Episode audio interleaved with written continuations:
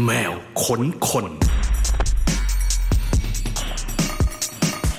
สวัสดีคุณผู้ฟังชาว Cat Radio ค่ะ ขอต้อนรับเข้าสู่รายการแมวขนคน ประจำวันพฤหัสที่ 15 กันยากอย15 ได้เล่นหรือยังคะ วันนี้ ได้เล่นมุกนี้หรือยัง วันนี้ค่ะแขกรับเชิญพิเศษของเราวันหน่อยเชื่อว่าเรื่องที่คุยกันน่ะหนึ่งชั่วโมงไม่พอแน่ ๆ เพราะว่าเมื่อกี้เราก็เกริ่นกันไปว่า พื่อนเราอยากรู้เรื่องอะไรบ้าง มีอีกหลายเรื่องที่อยู่นอกสคริปต์ด้วย แต่ว่าวันนี้ก็จะน่าจะเข้มข้นเลยทีเดียวค่ะ แขกรับเชิญของเราคือ พี่รักอนันต์หรือประดิษฐ์ สวัสดีค่ะพี่รัก สวัสดีครับ เย้สวัสดีผู้ฟังด้วยนะครับ ครับผมชาวแพทย์ทั้งหลายครับ เป็นเกียรติยิ่งครับที่ได้มาร่วมอยู่ในรายการนี้นะครับครับผมติดตามฟังมาตั้งแต่ยังเป็นเด็กไม่เอาไม่ใช่ครับ พี่รับเป็นแขกรับเชิญคนหนึ่งที่โปรไฟล์ว่าทำอะไรมาบ้างอะอืมยาวที่สุดคนหนึ่งเลยค่ะ โอ้อายจังแต่ว่าเยอะมากนะครับ คือทำทำหลายอย่าง เป็นกูรูหลายอย่างด้วย อย่างที่เรารู้จักกันก็พี่รักเป็นกูรูด้านดนตรี เป็นนักเขียน เป็นกูรูนี้ต้องให้ท่านอื่นเรียกนะครับ พี่เรียกตัวเองไม่ได้เนาะเนี่ยเพื่อหน่อย ทุกคนเรียกพี่ว่ากูรูค่ะพี่เป็นกูรูแน่ๆค่ะ เป็นแบบหลายด้านด้วย เป็นนักเขียนเป็นบรรณาธิการเป็นอาจารย์ แล้วก็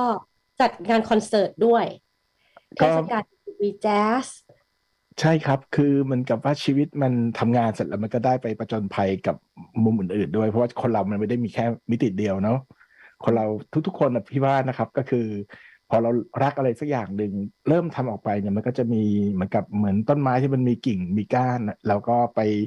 ไหลไปตรงไหนมีแสงแดดแล้วก็ออกไปเจอหน่อยหนึ่งตรงไหนไปเจอน้ำเรามีความสุขตรงไหนมีแร่ธาตุเยอะเราก็ไปครับ จริงๆชีวิตมันไปแบบนั้นแหละบางครั้งก็ไม่ได้ตั้งใจมาก แต่เราก็มีเอมของเราว่าเออเราต้องการจะทำอะไร อย่างสโลแกนอันนึงที่ที่อยู่ในชีวิตก็คือ อาจจะคล้ายๆ กับเออ Tower Record ซึ่งมัน ล้มล้มหายใจจากไปแล้วนะ ก็คือคำว่า no music no life ฮะอันนี้คือสิ่งที่ยึดอยู่ในใจเลย จริงๆก็คือพี่รักก็คือตั้งด้วยเพลงไว้ก่อน แล้วก็ไหลรอบๆ ใช่ครับล้อมรอบความเป็นความเป็นดนตรี ครับ แต่ก็น่าเสียดายว่าชีวิตทำงานที่เป็นรูทีนเยอะอยู่เหมือนกัน งานบริหารจัดการ งานที่เกี่ยวข้องกับสื่อนะครับ เพราะว่าเราเองอาจจะไม่ใช่นักดนตรีอาชีพ และการการเป็นนักเขียนเรื่องดนตรีโดยโดยโดยตัวมันเองมันก็อาจจะยังหาเลี้ยงชีพไม่ได้มากพอครับเราก็เลยอาจจะต้องทำงานอย่างอื่นไปด้วยเพื่อเพื่อมีโอกาสได้มาบำรุงบำเรอสิ่งที่เรารักก็คือดนตรีครับครับอารมณ์นั้นจะได้มีเงินซื้อแผ่นเสียง มีเงินสะสมหนังสือที่เราชอบอะไรอย่างนี้เป็นต้นครับเรื่องใหญ่เหมือนกันนะคะ เงินซื้อแผ่นเสียงเนี่ยครับก็ถามคุณคมสันนัทจิตดูก็ได้ครับโอ้พี่คมสันก็เป็นสายให้เราเหมือนกันค่ะพอรู้ว่าจะสัมภาษณ์พี่รักพี่รักก็บอกว่า พี่พี่รักเขาไม่ได้เชี่ยวชาญแค่เรื่องดนตรีนะนี่เขามีเรื่องอื่น ๆ อีกหลายเรื่องเลย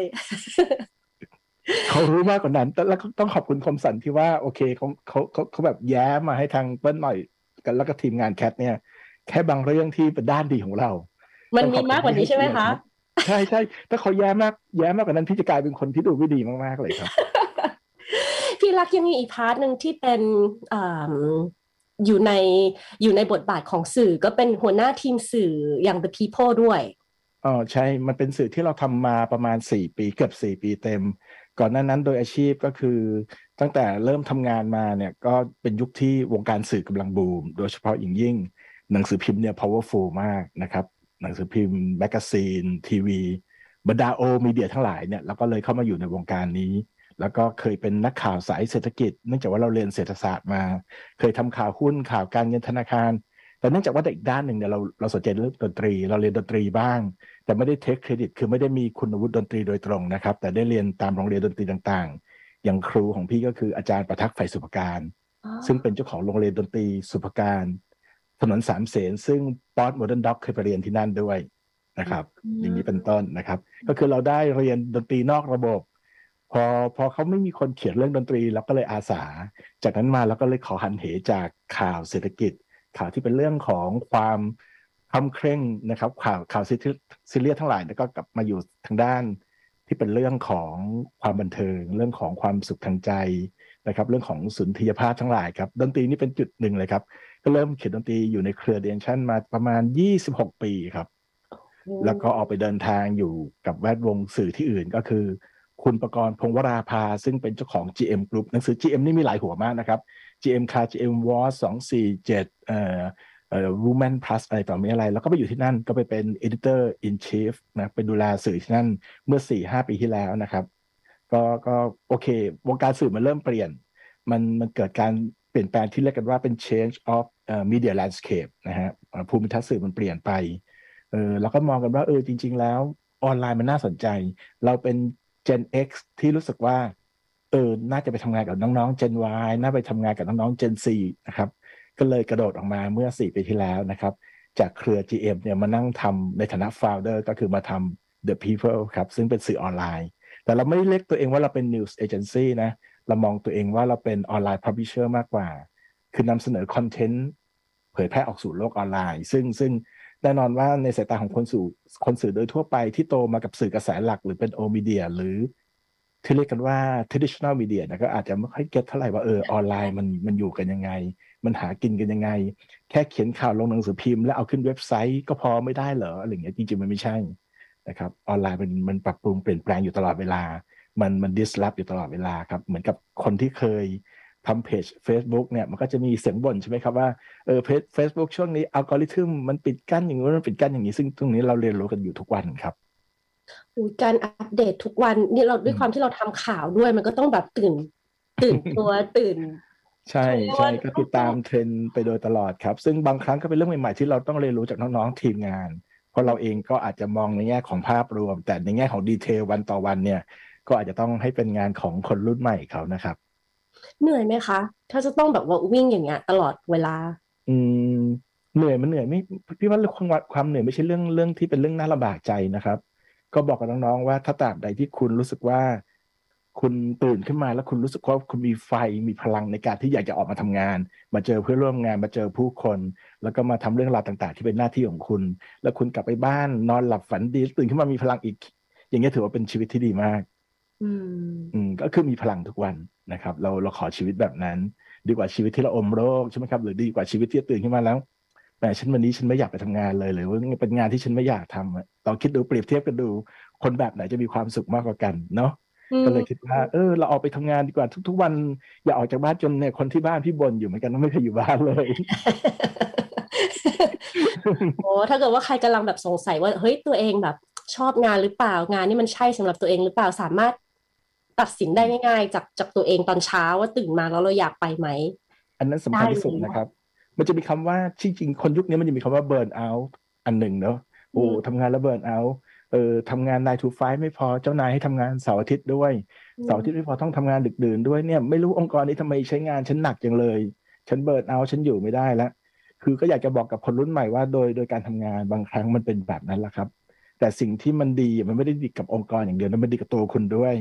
มันดีกับการที่คุณจะได้โอกาสได้เรียนในการเรียนรู้สิ่งต่างๆ จริง ๆ ชีวิตในห้องเรียนมันเล็กมากครับ เมื่อเราออกมาข้างนอกเนี่ยชีวิตที่เราออกไปเจอผู้คนและผู้หลักผู้ใหญ่ให้โอกาสในการทำงานเนี่ยพี่ว่าเป็นเรื่องสำคัญกว่านะครับ เพราะฉะนั้นอย่าไปกลัวเลยเรื่องเบิร์นเอาเลยอย่าไปกลัวเลยเรื่องงานหนักงานเหนื่อยหรือจะไปมองในมุมด้านเดียวว่าองค์กรเอาเปรียบเราเนี่ยพี่ว่าพี่ว่ามันเป็นการมองแบบแบบคับแคบเป็นนิดหนึ่งนะครับ จริง ๆ ยิ่งทำมากยิ่งได้มาก อืมครับอืมยิ่งทำมากยิ่งได้มากโอเค มันมันคือเราเราได้เรียนรู้ เราได้เพิ่มสกิลได้ได้เพิ่มทักษะในตัวเองอืมครับซึ่งซึ่ง mindset แบบเนี้ยพี่ว่าคนรุ่นใหม่บางคนอาจจะไม่มีนะอืมก็เลยขอขออนุญาตคุยกันตรงนี้ไปด้วย ครับผมอืมเวลารับน้องๆทีมงานเข้ามาเราดูสิ่งนี้ด้วยไหมคะ จากน้องครับ โอ้ก็มีช่วงหนึ่งเราเจอเราเจอเรียกกันว่าเป็นวิกฤตของ first jobber นะ อืมๆอันนี้ไม่ได้ไม่ได้ตัดสินน้องเขา เพราะเข้าใจว่าคนเกิดมาในแต่ละรุ่นเนี่ยเขาก็จะมีโจทย์ในชีวิตของเขาเอง อย่างคนรุ่นของอย่าง Gen X อย่างพิรักษ์นะครับ ไปเจอน้องที่เพิ่งจบมาใหม่เนี่ย เราเราคิดว่าจริง ๆ เราโชคดีกว่าเขา อย่างน้อยในประเทศนี้เราผ่านช่วงลำบากมาแล้ว เราเราเตรียมตัวรีทายแล้วใช่ไหมฮะอีกไม่กี่ปีเลยทำงานเบาลงใจเย็เราไม่ต้องนไป เราไม่ได้เราเราพี่ไม่เรารีต้องทายง่ายๆหรอกว่าหน่วยรับรองอ๋ออะโอเคโอเคแต่หมายถึงว่าเราไม่ต้องไปดิ้นรนไปผ่อนบ้านผ่อนรถเราไม่ต้อง แต่อืมขณะที่น้องๆหลาย ๆ คนเนี่ยเขามีภาระเยอะ แล้วไหนจะเป็นเรื่องของประเทศไทยเป็นสังคมผู้สูงอายุอีก อีกไม่กี่ปีสิบปีข้างหน้าเขาอาจจะต้องแบกรับทำงานแบกรับเพื่อเลี้ยงดูคนแก่ๆที่มีอยู่เต็มประเทศเนี่ยก็เลยเข้าใจเขานะครับ แต่บางบางบางว่ากลุ่มของวิกฤต first jobber ที่เราเจอก็คือว่า น้องเขาอาจจะยังไม่รู้จักตัวเอง แล้วเขาเข้ามา แล้วก็บางคนสองเดือนเขาก็ไปแล้วนะแล้วก็ตกใจเฮ้ยคุณยังไม่ได้รู้จักกับงานที่คุณทำอย่างดีพอเลยคุณไปแล้วเหรอทำไมคุณตัดสินใจง่ายจัง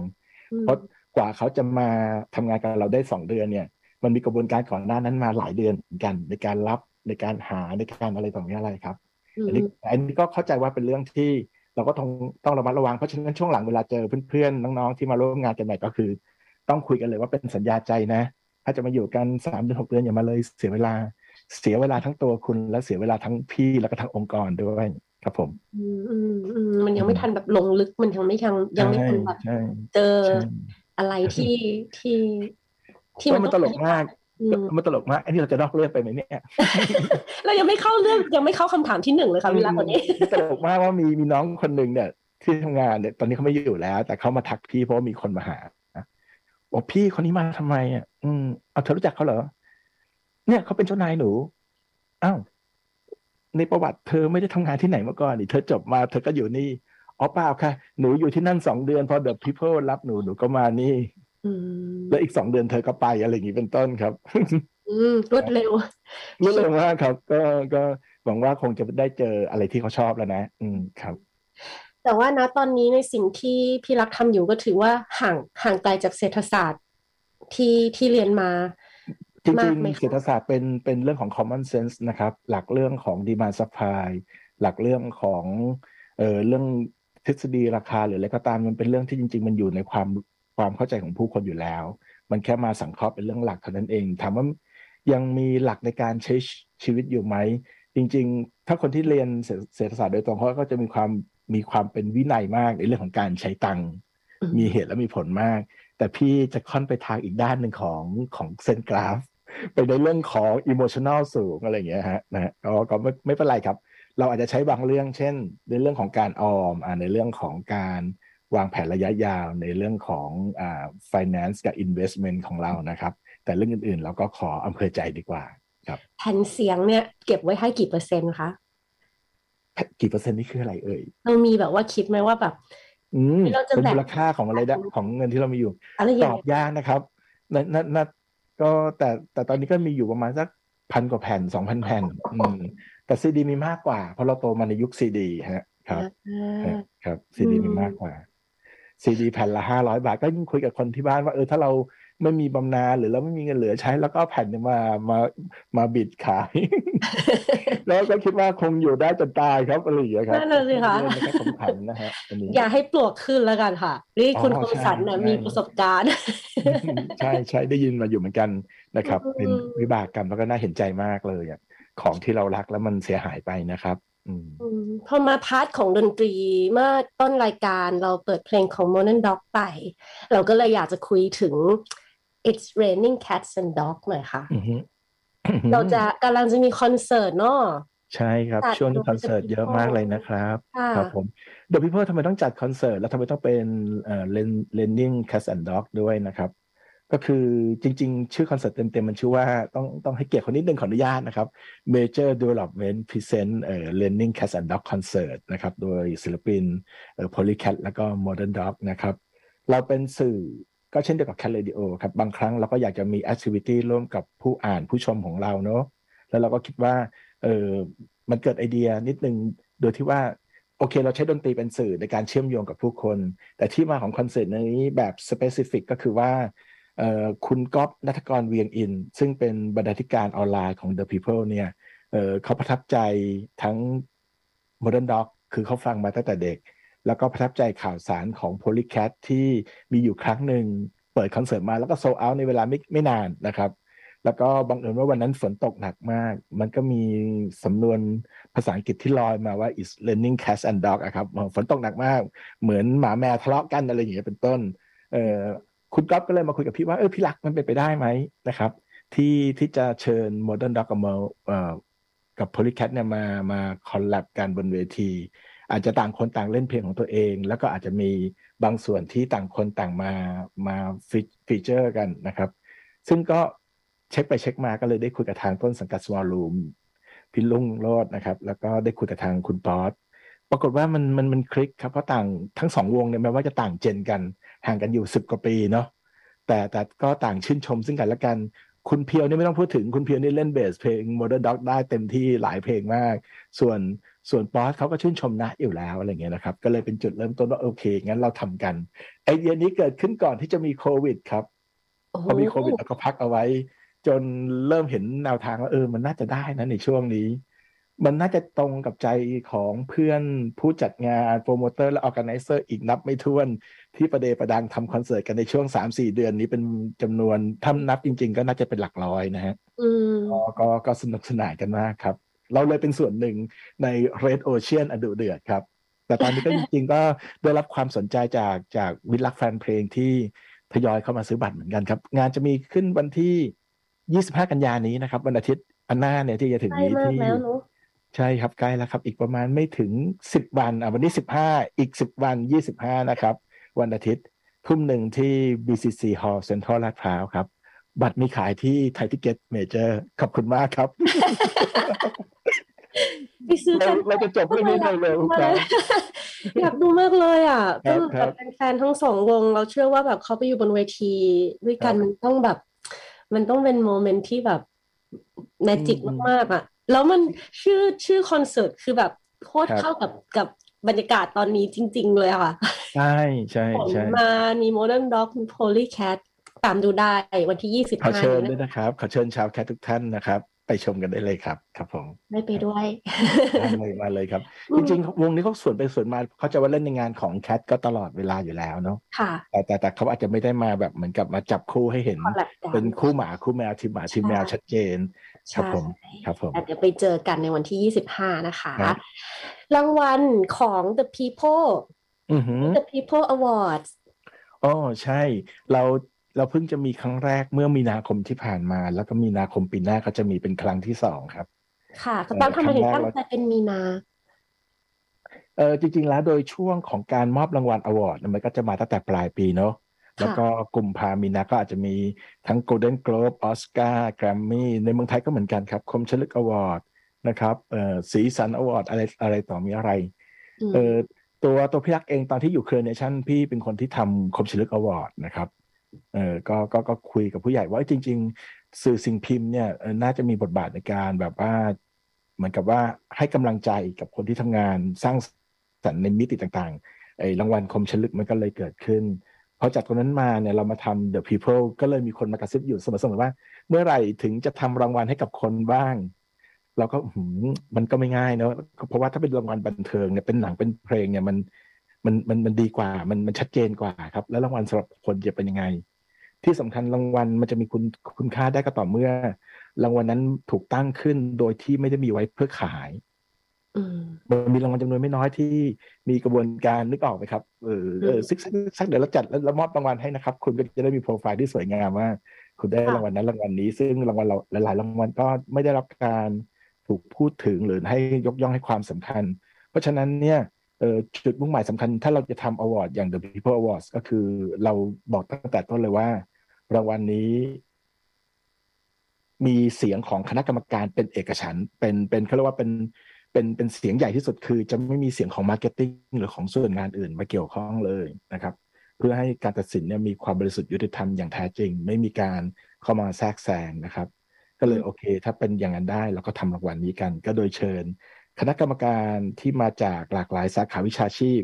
พอมันไม่ใช่เป็นคนบันเทิง เราก็จะเลยกลายมีเป็นคนธุรกิจคนสิ่งแวดล้อมมีนักเศรษฐศาสตร์ มีนักวิทยาศาสตร์ มีคนทางด้านดิจิทัลอะไรต่อมีอะไรมากมาย อยู่เจ็ดแปดท่านด้วยกัน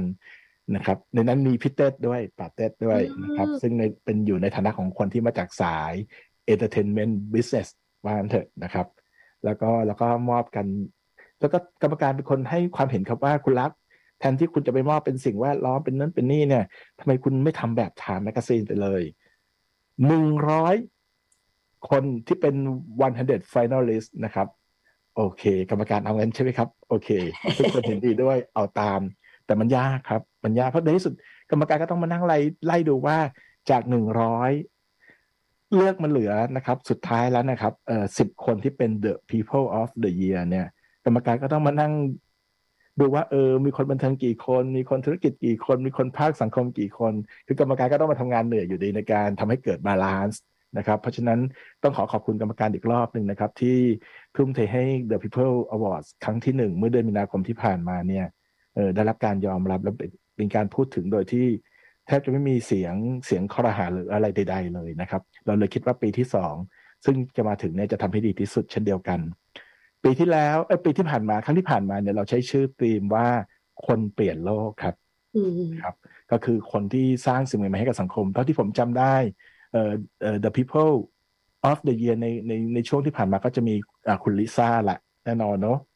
เออมีมีกลุ่มเส้นได้อย่างเงี้ยเท่าที่เท่าเท่าที่จำได้นะหรือกลุ่มที่ใช้เอ่อวิทยาศาสตร์หรือเทคโนโลยีมาใช้กับการเกษตรอย่างคุณกลุ่มรีคาวมันจะมีกลุ่มใหม่ๆเยอะๆ เราเลยคิดว่าจริง ๆ แล้วหลาย ๆ กลุ่มเนี่ยเขาทำงานมานาน แต่มันไม่เหมือนกับไม่มีสปอตไลท์ไปฉายเขาการที่เราทำเป็นรางวัลนี้ขึ้นมา เราไม่คิดว่าเราจะเป็นสถาบันหรือมีความยิ่งใหญ่แต่อย่างใดนะครับ แล้วเราคิดว่าเสียงเป็นเสียงของกรรมการด้วย เราแค่ organize ให้กรรมการที่เหมาะสมผู้ทรงคุณวุฒิเนี่ยมาเจอกัน แล้วก็มาช่วยกันสปอตไลท์คนที่น่าสนใจบทบาทของเรามีเท่านี้เองครับ ก็คือสปอตไลท์เพราะฉะนั้นก็อยากให้ทุกท่านที่ฟังอยู่เนี่ยรอดูว่า ในเดือนมีนาคมปีหน้าเราจะสปอตไลท์ไปที่ใครบ้างที่น่าสนใจนะครับ ในรอบปีนี้ครับ จะเป็นธีมอื่นไหมคะ หรือว่าเอ่อน่าจะเป็นคน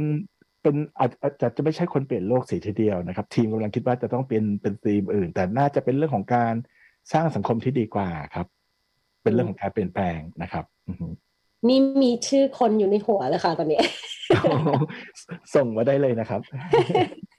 อืมเพื่อจะติด finalist นะฮะครับอืมกระซิบมาก็ได้นะครับนะฮะนี่เพราะจริง ๆ แล้วก็เราเรายินเรายินดีเปิดรับแล้วจริงจริง ๆ แล้วก็มีคนเริ่มแบบเออส่งโปรไฟล์ที่น่าสนใจมา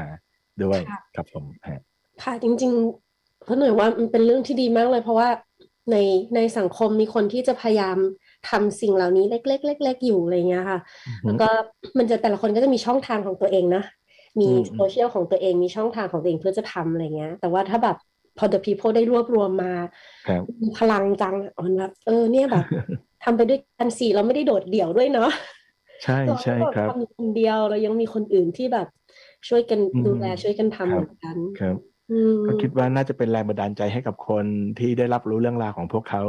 แล้วบางคนรู้สึกว่ากำลังจะมีความคิดดีๆ แต่อาจจะเลิกคิดว่าเออ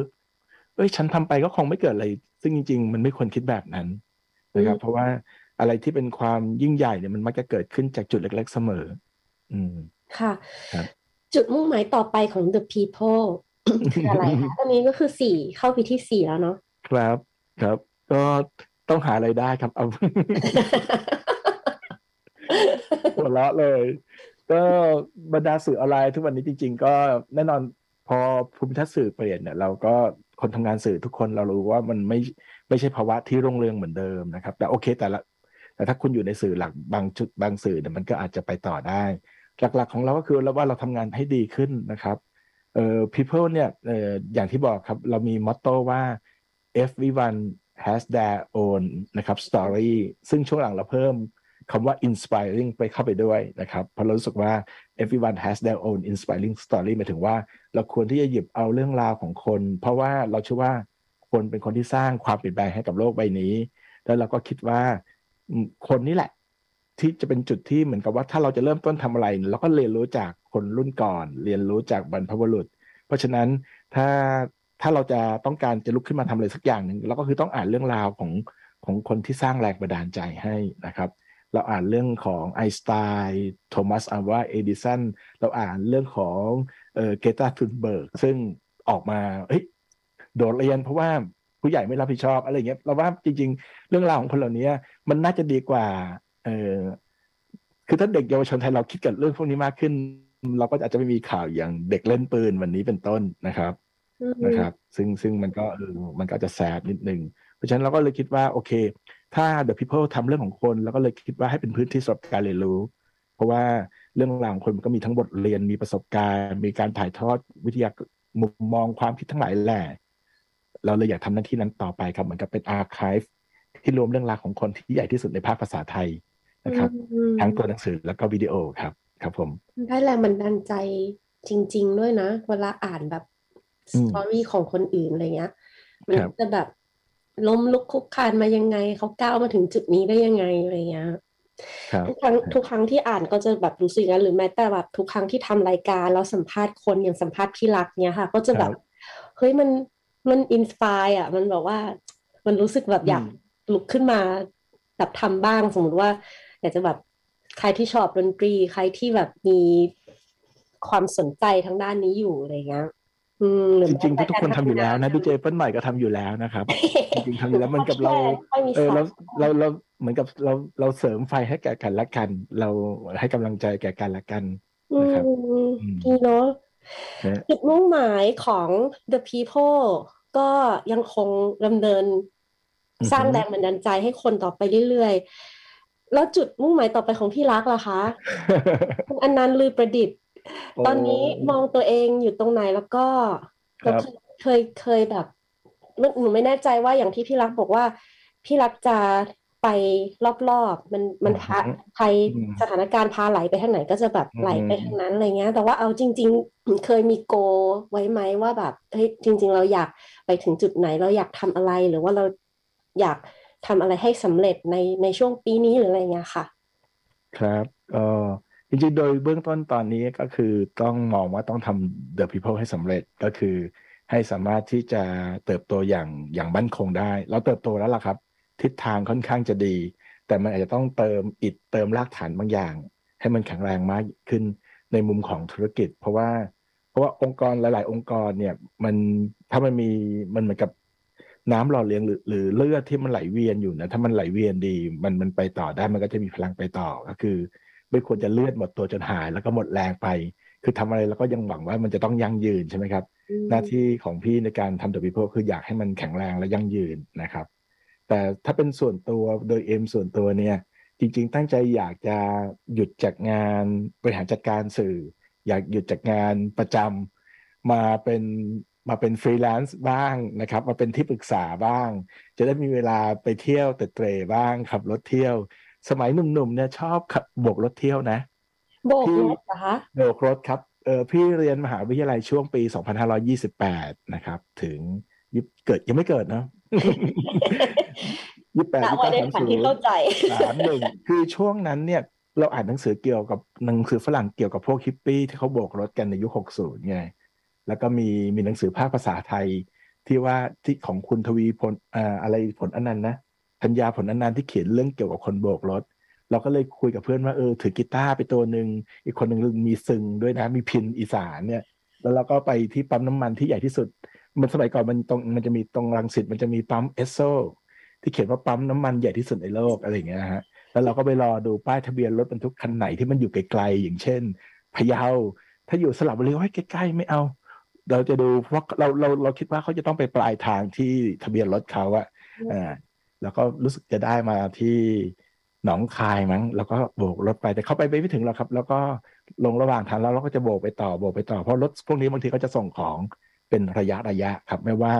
เขาจะสังกัดอยู่หนองคายก็ตามเนี่ยช่วงช่วง summer เนี่ยแทนที่จะเรียนหนังสือนะครับโบกรถเที่ยวเออโบกรถเที่ยวสมัยสมัยที่ยังยังยังยังเด็กยังเป็นละอ่อนอยู่นะเออก็เดือนหนึ่งอะเต็มเต็มกว่าจะกลับมาบ้านได้นะครับกลับมาถึงบ้านแม่ก็เอาน้ำมาให้แล้วบอกว่าเออ คุณมาหาใครคะคือแม่จำหน้าลูกชายไม่ได้ เพราะมันจะดำเมื่อมเลยค่ำไหนนอนนั่น อันนั้นสนุกสนุกจริงๆครับอุ้ยแต่ แต่นะอายุตอนนี้ทำไม่ได้แล้วนะอืมอืมอืมอุ้ยแต่นะเวลานั้นเนี่ยนึกภาพอะเอาเข้าจริงนะ มันมันยากกว่าสมัยนี้นะพี่เพราะว่ามันไม่มีทางติดต่อได้เลยอะถูกมันครับจะออกจากบ้านมันก็คือ ไปไหนอือหือก็ไม่รู้เลยอะโทรศัพท์มือถือไม่มีอ่ามีโทรมีมีตู้โทรศัพท์สาธารณะ ใช่ ไม่มีเอ่อไม่มี Google Map แมปเราไม่รู้เลยว่าคนขับเรารถไปหนองคายจริงหรือเปล่าอะแต่เราเราเราเรามีเรามีแมปอยู่ที่เป็นกระดาษครับอ่าเป็นเล่ม แล้วเราก็ดูหมายเลขทางหลวง มันสอนให้เรารู้ว่าหมายเลขทางหลวงหนึ่งหลักสองหลักสามหลักหรือสี่หลักเนี่ยหมายถึงอะไร แล้วก็ทำให้เราพี่รักถนนเล็กก็เลยรู้ อือฮึว่าใช่ฮะยืนมียันอยู่มีอยู่วันหนึ่งที่โอ้นี่นอกเรื่องมากเลย ถ้าเป็นเรื่องนี้นะมันมันไกลมากเลยครับเพราะประสบการณ์เราไม่ได้ไปครั้งเดียวเราไปไม่ต่ำกว่าสามสี่ครั้งฮะเออโบกรถเที่ยวเนี่ยเออครับ ความสนุกของมันคืออะไรอะคะการโบกรถเที่ยว หนึ่งได้อยู่กับเพื่อนได้ร่วมทุกข์ร่วมสุขครับ แล้วคำไหนนอนนั้น แล้วมีสถานการณ์ที่ไม่ที่เราไม่รู้ว่าจะเกิดอะไรขึ้นอย่างบางบางจุดเนี่ย จริง ๆ มันมันหกโมงเย็นแล้วห้าโมงเย็นแล้วมันโพลเพลแล้ว แล้วเส้นทางนั้นน่ะมันไม่มีรถผ่านแล้ว แล้วก็มีรถกระบะคันหนึ่งวิ่งผ่านไปเสร็จแล้วก็ถอยกลับมาบอกน้องจะไปไหนกันเหรอตรงนี้มันไม่มีอะไรนะ คือถ้ามันมืดเราก็ต้องนอนตรงนั้นนะครับเขาปูผ้าใบนอนกัน แต่เขาบอกว่าเนี่ย เดี๋ยวไปไปนอนบ้านพี่เขาก็เลยขับเข้าไปสู่อำเภอแม่ใจจังหวัดพะเยา แล้วก็ไปนอนบ้านเขาไปถึงแล้วก็ไม่กินข้าว ยังไม่ได้กินข้าว หิวมากเขาก็ทอดไข่เจียวทำมาม่าให้กิน เสร็จแล้วก็นอนหนึ่งคืนก็ออกมายกมือสวัสดีขอบคุณแล้วก็โบกมือลา แล้วไปเที่ยวต่อโอ้หวยฮิปปี้ของจริงอะเออเออคือตอนนั้นเราไม่รู้เลยนะว่า แต่โชคดีที่เขารับเรา แล้วเขาคือจริง ๆ ชายชะกันสามคนเด็กหนุ่มอายุสิบแปดสิบเก้าเนี่ยนะโอ้โหคือถ้าเป็นยุคนี้มันคงน่ากลัวเนาะ เพราะยุคนี้เราเห็นข่าวที่มันมันทำลายความเชื่อมั่นในมนุษย์เยอะอะนะข่าวฆาตกรรมทั้งหลาย แต่สมัยก่อนมันอาจจะมันอาจจะมีแบบนั้นก็จริง แต่มันมันไม่ได้มีข่าวเยอะแบบนั้นนะครับเขาก็เลยไว้ใจรับเราเข้าไปนะครับไปถึงบ้านครับน้องๆไม่ต้องอินสปายนะคะบวกรถใช่ใช่ใช่อันนี้น้องๆไปไม่ยากไปครับก็พออ ไปไปรถไฟอะไรอย่างเงี้ย ได้ได้ใช่ใช่เที่ยวอันนี้ก็ต่อยอดมาถึงตอนนี้ก็คือเมื่อเราอายุมากแล้วก็คงขับรถเที่ยวเนอะเอาง่ายๆพอนี่คือความฝันส่วนตัวครับอือหือแต่ยังคงได้อ่านได้ฟังมอ่านหนังสือทุกวัน อ่านหนังสือทุกวัน อ่านหนังสือได้สัปดาห์ละหนึ่งถึงสองเล่มนะครับก็ก็ก็ก็ไม่ได้อ่านเรื่องดนตรีอย่างเดียวตอนนี้อ่านเรื่องเรื่องเรื่องพวกเทคโนโลยีด้วยเรื่องเรื่อง marketing ด้วย อ่านเรื่องที่อยากรู้ครับ บางครั้งก็อ่านเรื่องโหราศาสตร์โหเทคนิคของการเปิดหนังสือแล้วอ่านอยู่กับหนังสือได้คืออะไรคะปัจจุบันก็เหมือนไม่สามารถอ่านหนังสือเล่มไหนจบได้เลยพี่รัก มันเหมือนมันมันครับ มัน distract ตลอดเวลา โอเคเข้าใจครับ ครับค่ะจริง ๆ ถ้าเราอ่านนวนิยาย มันต้องอ่านให้จบ เพราะว่าถ้าเราอ่านไม่จบมันจะไม่มันก็เหมือนกับเราดูหนังไม่จบเรื่องเนอะแต่หนังสือบางอย่างที่มันเป็นเรื่องของแบบ non-fiction เนี่ย เราเจาะเป็นเรื่องๆได้นะครับ เราเจาะเป็นเรื่องๆได้ แล้วก็ไม่จำเป็นที่จะต้องอ่านทั้งเล่มนะครับ เหมือนอาหารที่อยู่ในจานที่เราเห็นนะครับเออมีมีเชฟผัดข้าวผัดมาแล้วอะนะครับ มีมะเขือเทศมีหมูมีอะไรต่อมีอะไร เราก็หยิบชิมหมูมาหน่อยหนึ่งไม่ต้องกินหมดจานก็ได้ เราก็รู้แล้วว่าโอเค นึกออกไหมหนังสือก็เหมือนกันครับ คือการอ่านหนังสือจบแล้วมันเป็นวินัยที่ดีมาก แต่กับไลฟ์สไตล์ตอนนี้คงทำไม่ได้พี่รักเองก็ทำไม่ได้ครับ ตอนนี้จริง ๆ ก็อ่าน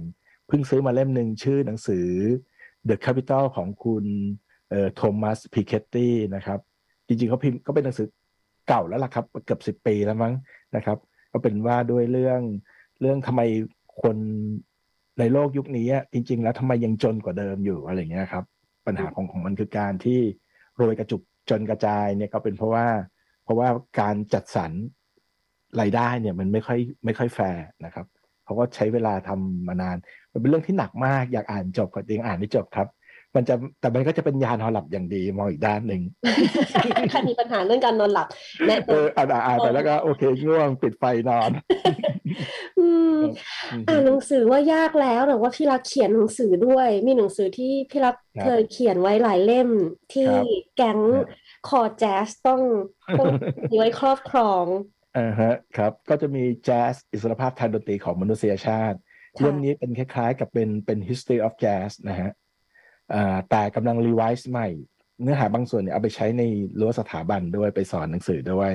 นะครับ แต่แต่แต่จริง ๆ มันขาดความสมบูรณ์ไปเยอะนะครับ มันต้องเพิ่มเติมประมาณ 90%ไอ้เล่มนั้น 10%เป็นแค่สารตั้งต้นเอาพูดตรงๆ อันนี้ก็เป็นงานสำคัญหนึ่งถ้าเกิดว่าเออเออดีเจเปิ้ลหน่อยถามก็คือตรงนี้แหละครับ ตรงนี้คืองานที่อยากจะทำเมื่อเมื่อพ้นจากงานที่เป็นงาน routine หรืองานบริหารประจำเนี่ยอยากจะนั่งทำหนังสือเล่มเนี้ย ให้มันสมบูรณ์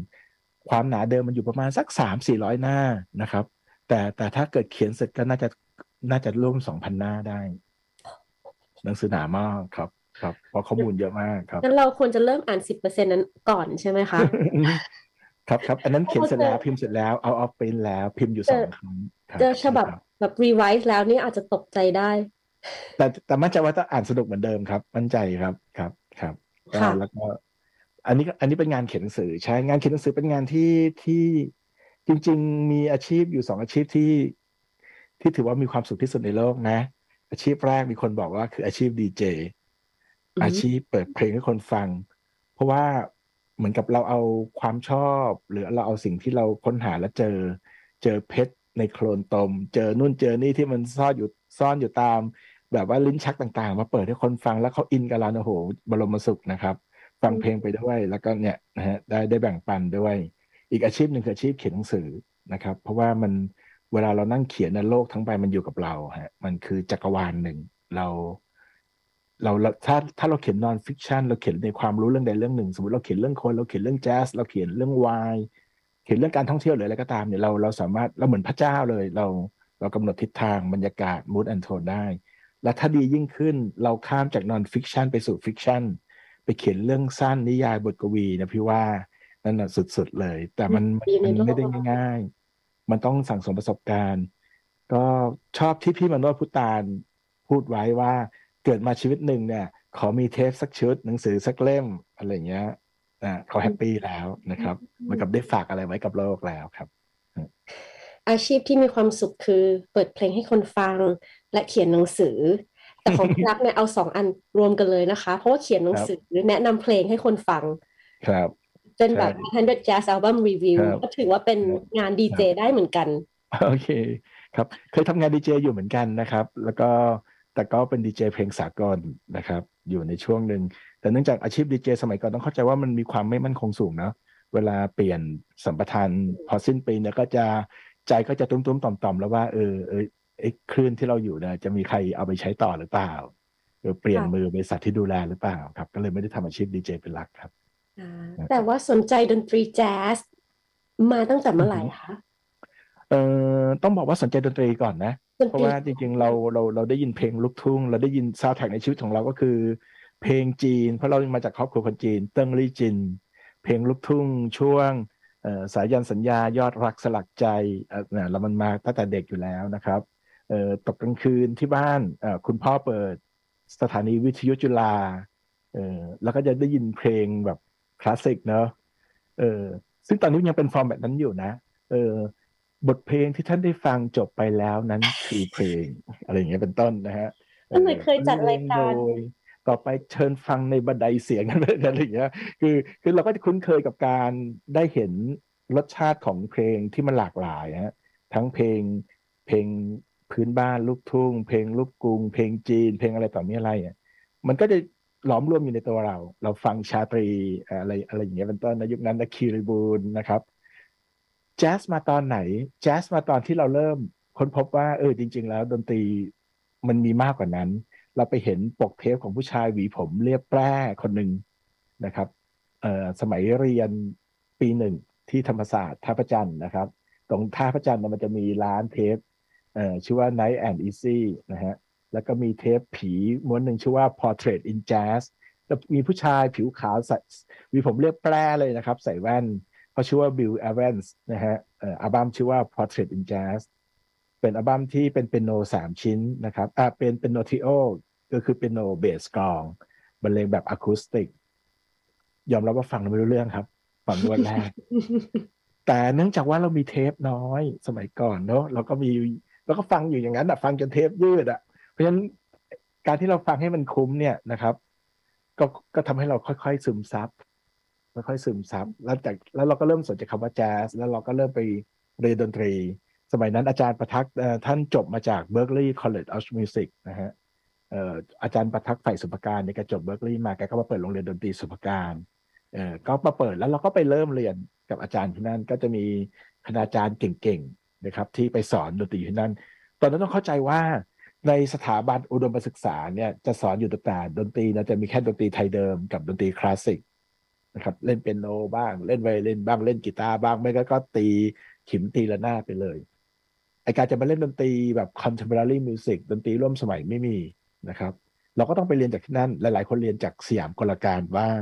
เรียนจากโรงเรียนที่นู่นลงที่นี่บ้างนะครับ เป็นต้นก็ไปเรียนครับ ก็เริ่มค่อยๆ รู้จักแจ๊สมากขึ้น แล้วก็ที่สนใจแจ๊สโดยเป็นเป็นวิถีชีวิต หรือไม่เป็นชะตากรรม เป็นฟ้าลิขิตก็ไม่แน่ใจก็คือว่า พี่ทิวาหรือพี่ขุนทองเนี่ยเอ่อทิวาสาราจุทะนะครับเอ่อบรรณาธิการนิตยสารสีสัน แล้วก็พี่ขุนทองอัศนีนายุทธยานะครับ แล้วมีอีกหลายท่านด้วยกันเนี่ยท่านจะเขียนวิจารณ์ดนตรีร็อกเยอะนะครับ อารีท่านคำตอนนี้วายชนไปแล้วนะแล้วมีหลายๆคน แล้วก็มีความรู้สึกว่าเออถ้าเราเขียนร็อกเนี่ยทุกคนก็เขียนอยู่ เราก็เลยรู้สึกว่าเอองั้นเราเขียนแจ๊สดีกว่าไหมผนวกกับที่หนังสือพิมพ์กรุงเทพธุรกิจเนี่ยก็ถูกมองว่าเป็นแบบพรีเมียมหน่อยหนึ่งออการที่คุณเขียนเรื่องดนตรีทั่วไปมันอาจจะไม่เหมาะเขียนอันนี้ไม่ได้ไม่ได้ไม่ได้มองว่าดนตรีไหนสูงต่ำกว่ากันนะครับ แต่มันอาจจะไม่ตรงกลุ่มเป้าหมาย เราไปเขียนหมอลำก็อาจจะไม่ใช่นะครับ เพราะฉะนั้น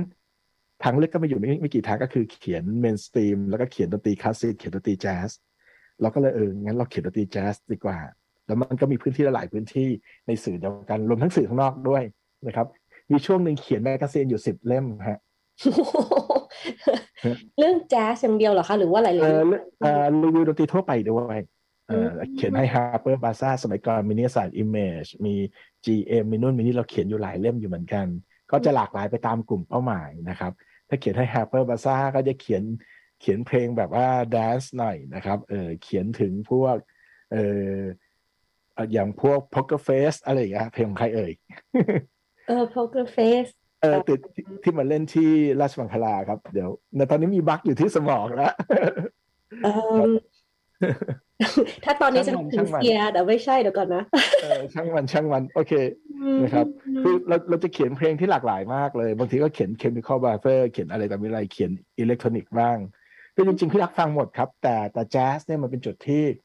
บังเอิญว่านิตยสารเนชั่นสุดสัปดาห์เขามีพื้นที่ทุก ๆ สัปดาห์ให้เราเขียนเราก็เลยทดลองเขียนเป็นตอนตอนตอนตอนไปแบบต่อเนื่องเลย เริ่มตั้งแต่กำเนิดของแจ๊สก็เอามารวมเล่มเป็นเอ่ออิอิสรภาพทางดนตรีของมนุษยชาตินั่นแหละครับ ก็คือเขียนเป็นตอนตอนไปไล่ตั้งแต่แบบว่า chronicle เลยนะครับ ตั้งแต่ปี 1917นะ1920 1930 ไล่มาเรื่อยๆ จนถึงปัจจุบันอย่างเงี้ยครับ มันก็เลยรู้สึกว่าอ๋อสิ่งที่เราเขียนเนยมันมีสัดส่วนของแจ๊สเยอะมากเลยนะ ทุกคนก็เลยมองว่าเออเราไปเกี่ยวพันกับดนตรีนี้โดยปริยายครับอืมอือฮึ poker face เมื่อกี้เมื่อกี้คือ Lady Gaga ใช่ เก่งมากมันเพลงมันกล่าวไปนิดนึงก็ทียกตัวอย่างเออเขาจะแบบพอพอคำว่า poker face ต้นหน่อยก็จะแบบมีภาพของเซียอยู่ยังไง ก็ไม่รู้เพราะมันเป็นยุคยุคแบบว่าถัดมาหน่อยใช่ Lady Gaga เลยใช่ใช่ใช่อืครับมแต่ว่าอย่างนี้ ก็จะเห็นว่าเราเราฟังทุกอย่างอือฮึค่ะครับที่จริงเราควรจะฟังทุกอย่างนะอืมอืมชอบไม่ชอบนั่นอีกเรื่องหนึ่งนะครับ แต่ว่าตอนสมัยแบบวัยรุ่นอย่างเงี้ยก็เพลงรักเพลงร็อก เพลงโอ้ผักกลางสายฝนอะไรอย่างงี้ก็คือก็คือฟังด้วยใช่ไหมแล้วคะแต่จะฟังเพลงสากลมากกว่าเพลงไทย ช่วงนั้นก็จะมีมี against กับ g a m m y และ RS อยู่ก่อนที่จะเกิดเบเกอรี่เนาะนั่นคือเออช่วงปีหนึ่งแล้วไหมคะอ่าใช่ครับเอ่อปีหนึ่งจนถึงเริ่มทำงานใหม่ๆเนะครับ ก็เจอพี่เต๋อด้วยนะฮะอ่าแล้วตอนนั้นตอนนั้นกระแสแบบเบส o ูมสตูดิโอมา แล้วก็ไปนั่งสัมภาษณ์พี่เต๋อแล้วก็ไปทะเลาะกับพี่เต๋อด้วย เถียงกันเออคือคือคือไม่ได้ไม่ได้เถียงกันจริงแบบแบบว่าเออเนี่ยพี่เบส o ูมสตูดิโอมานะเออเขาบอกคุณต้องเชื่อผมนะ อันนี้เป็นบทสัมภาษณ์ลงใน magazine สักเล่มหนึ่งหรือกรุงเทพธุรกิจนะครับไปเปิดดูได้ คุณต้องเชื่อผมว่าการทำอัลบั้มชุดหนึ่งมันใช้เงินเป็นล้าน production เป็นล้านโปรโมชั่นหรือ marketing อีกมากกว่าสองเท่าสามเท่า สูตรพี่เต๋อนะ เพราะฉะนั้น การที่คุณใช้ห้องอัดมันต้องมีคุณภาพดีเสียงมันออกมาดี bedroom studio ไม่มีทางเกิดได้อะไรเงี้ย อืม มันเสียงมันกระป๋องกระแป่งอะไรเงี้ย แต่อืมแต่ปรากฏว่าผ่านไป เราเราไม่ได้คิดว่าพี่เต๋อผิด แต่เราคิดว่าเวลาผ่านไปเนี่ยความการที่เทคโนโลยีมันพัฒนาได้ดีมาก เดี๋ยวนี้เราจะเห็นศิลปินที่เติบโตจากการทำ bedroom studioไปเข้ามาเป็นลำดับลำดับใช่ไหมครับ แล้วคุณภาพเสียงก็ไม่ได้แย่อ่าอันนี้เป็นการถกเถียงกันเมื่อหลายปีก่อนครับ ประมาณเกือบสามสิบปีที่แล้วได้ครับ คือเอาก็จริงสามสิบปีที่แล้วพี่เต๋อคงนึกไม่ออกว่าเบดรูมใช่สคุณภาพขนาดณปัจจุบันตอนนี้ได้ยังไงเนอะด้วยเทคโนโลยีที่มันแบบใช่มันก็พัฒนาขึ้นไปเรื่อยๆ เดี๋ยวนี้ฟังครับไม่ออกแล้วค่ะ ก็เลยว่าครับแบบคุณภาพเสียงอืมก็จะแบบใกล้ใกล้เคียงกับที่ทำในครับห้องอัดแบบมาก ๆแล้ว ใช่ครับ ใช่ครับ ครับ อืมนั่นแหละครับโหก็สนุกครับ จัดงานเทศกาลด้วย เทศกาลดนตรีแจ๊สยาวนานอืมมาก ทั้งกรุงเทพแล้วก็หัวหินเอ่อเป็เป็นนการที่ปรึกษาเป็นที่ปรึกษาอย่างตอนที่เอ่อทำเทศกาลดนตรีแจ๊สกรุงเทพก็คุณวนิดาวรรณศิริกุลนะครับเอ่อก็เป็นอดีต MD ของ Media Plus เนี่ยท่านก็มาทำเทศกาลแจ๊สกรุงเทพแล้วเราก็ไปช่วยเหมือนกับไปช่วยให้ความเห็นว่าควรจะมีศิลปินท่านไหนมาเล่นในเมืองไทยนะครับ หรือหรือที่หัวหินเนี่ยหัวหินนี่เขาจะเปลี่ยน เขาจะเปลี่ยนโปรโมเตอร์เยอะมากเลยด้วยด้วยด้วยนโยบายด้วยการเมืองและด้วยการที่เราอาจจะไม่ได้ support ดนตรีจริงจังไปถึงภาครัฐนะครับ หรือหรือหรือเมืองหรือเทศบาลนั่นแหละนะครับ ก็เลยทำให้เขาต้องเปลี่ยนโปรโมเตอร์บ่อยๆแต่เราก็เข้าไปมีส่วนเกี่ยวข้องอยู่ตลอดเวลาครับนะครับเออก็คือแนะนำนักดนตรีไป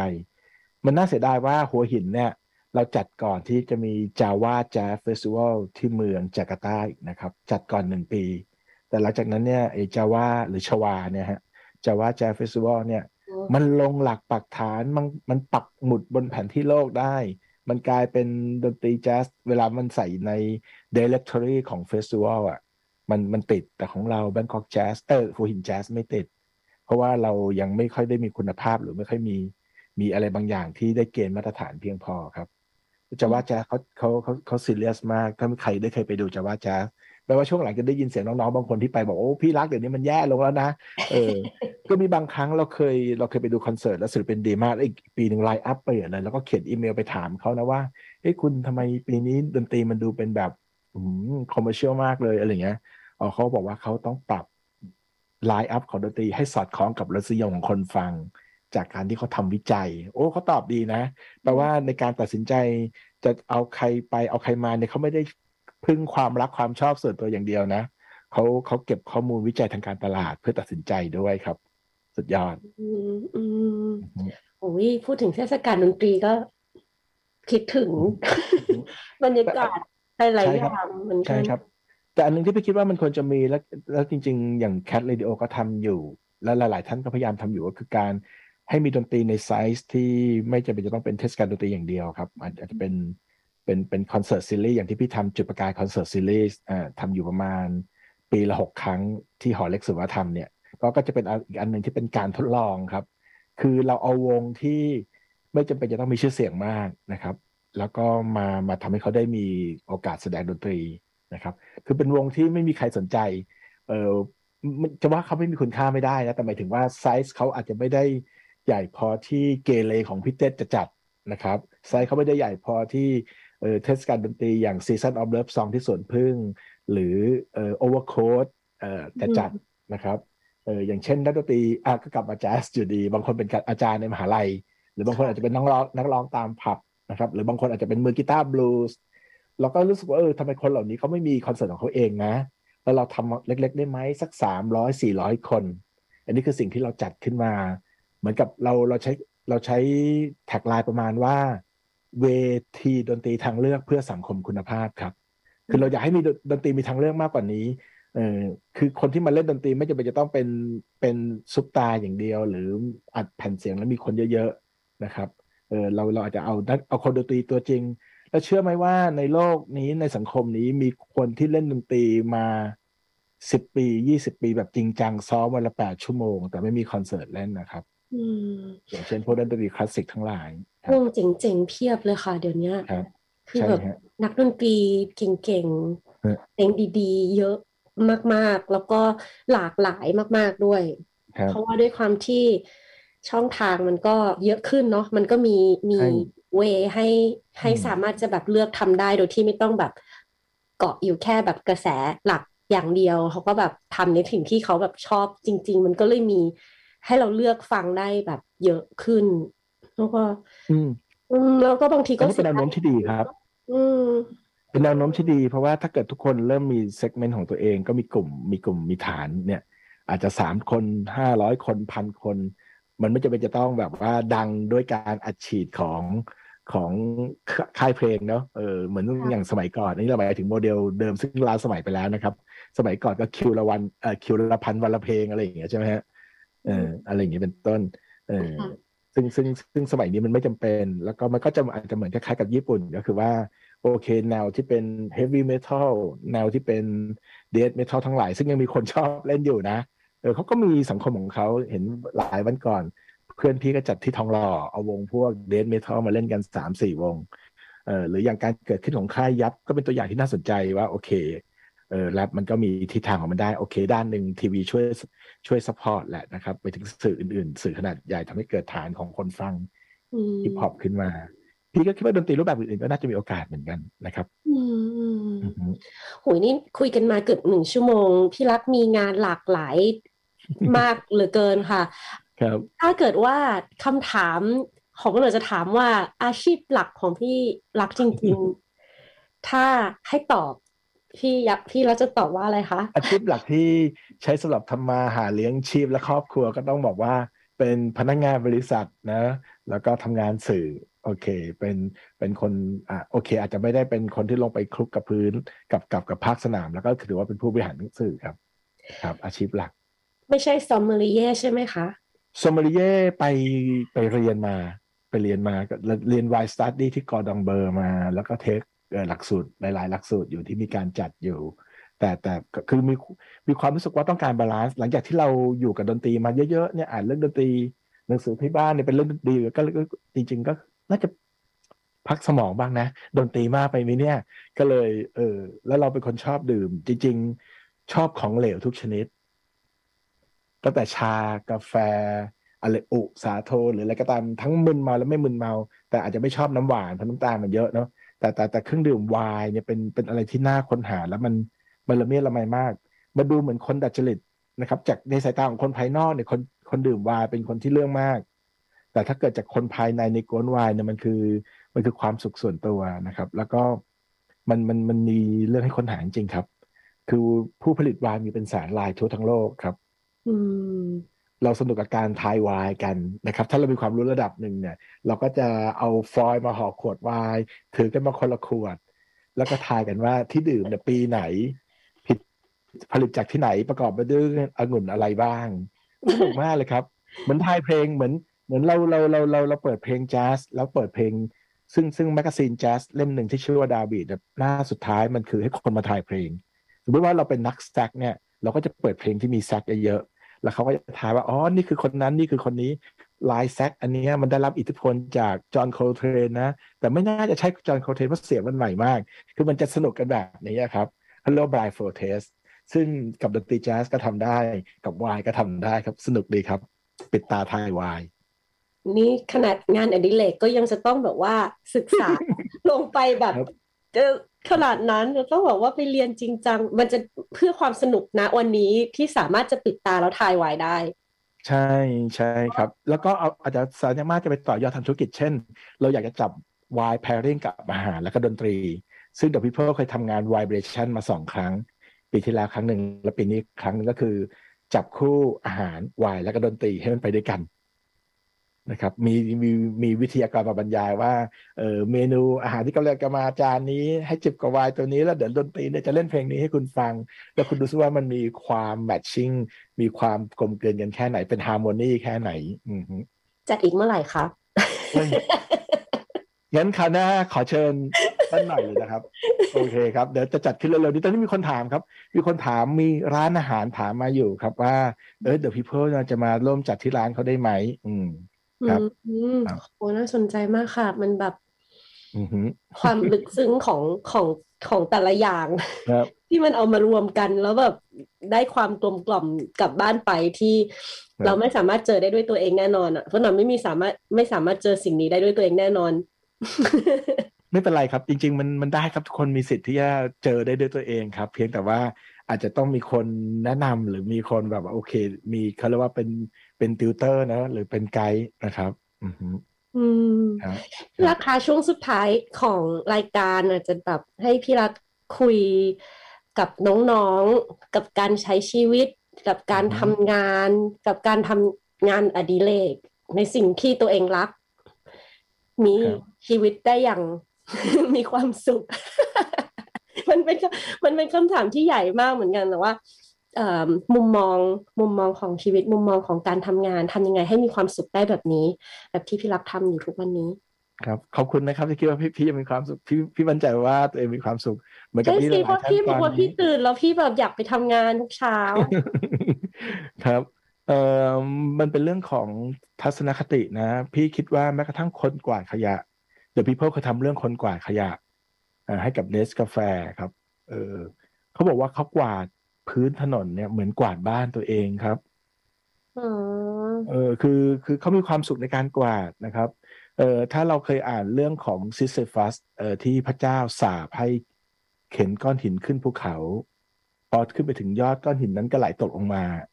แล้วเนี่ยคือการทำโทษพระเจ้าทำโทษ Sisyphus ว่าเนี่ยเองถูกสาปรู้ไหมว่า Sisyphus เอาชนะพระเจ้าได้ไง ทุกการเข็นก้อนหินของเขาเนี่ยเขา happy อืมเขา happy แค่นั้นเอง คือคุณทำอะไรก็ได้ คุณจะเป็นคนเก็บเงินค่าทางด่วนที่ทำงานซ้ำซากแต่ก็คุณ happyเนี่ยนะครับ happy แล้วมีมีมุมมองพี่ไม่ใช่คำว่า mindset เขาเรียกว่า attitude เป็นทัศนคติที่ดีเนี่ย กับงานที่เราทำแม้กระทั่งงานที่ดูเหมือนแค่กระทั่งคนกวาดถนนเขาจะมีความสุขเลย เพราะฉะนั้นคิดว่าหลายคนที่ฟังอยู่ตอนนี้ ก็น่าจะมีงานที่ตัวเองอย่างน้อยมีศักยภาพที่จะทำมัน เออเออถ้าเกิดว่าคุณ happy จะทำมันก็จงทำต่อไป แต่ถ้าไม่ happy ก็ลองหามุมดู ถ้าพยายามถึงที่สุดแล้วไม่เจอก็คงต้องไปหาอย่างอื่นใหม่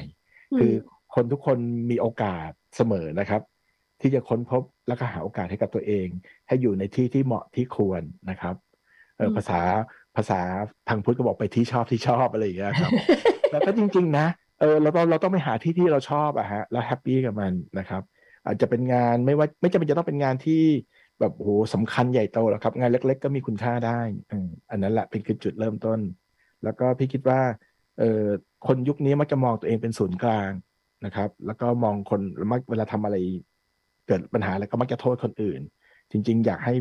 ให้ให้ให้มองเรื่องเรื่องความสัมพันธ์กับกับเพื่อน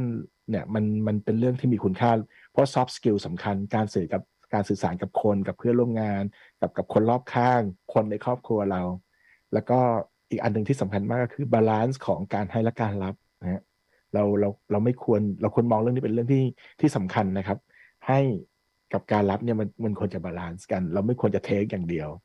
นะครับ แล้วก็ give อย่างไม่ลืมหูลืมตาก็ไม่ควรเหมือนกัน อืม balance ในทุก ๆ เรื่อง หาความสุขให้เจอ ขอให้ทุกคนโชคดีนะคะ วันนี้ขอบคุณพี่รักมากค่ะ พี่รักอนันต์ประดิษฐ์นะคะ เราเชื่อว่า อยากสัมภาษณ์อีกอะ รู้สึกว่าเจอกันครับโอ้แล้วก็อย่าลืมงานคอนเสิร์ตนะคะ It's Raining Cats and Dogs วันที่ยี่สิบห้า ก็ถ้าใครไปก็เจอ Modern Dog แล้วก็เจอ Polly Cat แล้วก็เจอพี่รักด้วย แล้วก็เจอปั้นหน่อยด้วย ใช่แล้ว วันนี้ขอบคุณมากนะคะที่มาเยี่ยมแคทเรดิโอของเราจริง ๆ เราต้องเจอหน้าเจอตากันแต่ว่าก็น้ำเนิ้มฝนฝนอะไรเงี้ยเนาะก็เลยต้องใช้เทคโนโลยีมาช่วย แต่ว่าสนุกสนานมากค่ะ ขอบคุณที่รักมากนะคะ แล้วก็ขอบคุณคุณผู้ฟังด้วย เราเจอกันอีกทีนึงสัปดาห์หน้าสามทุ่มจนถึงสี่ทุ่มเช่นเคยวันนี้สวัสดีค่ะ สวัสดีครับ บ๊ายบาย แมวขนคน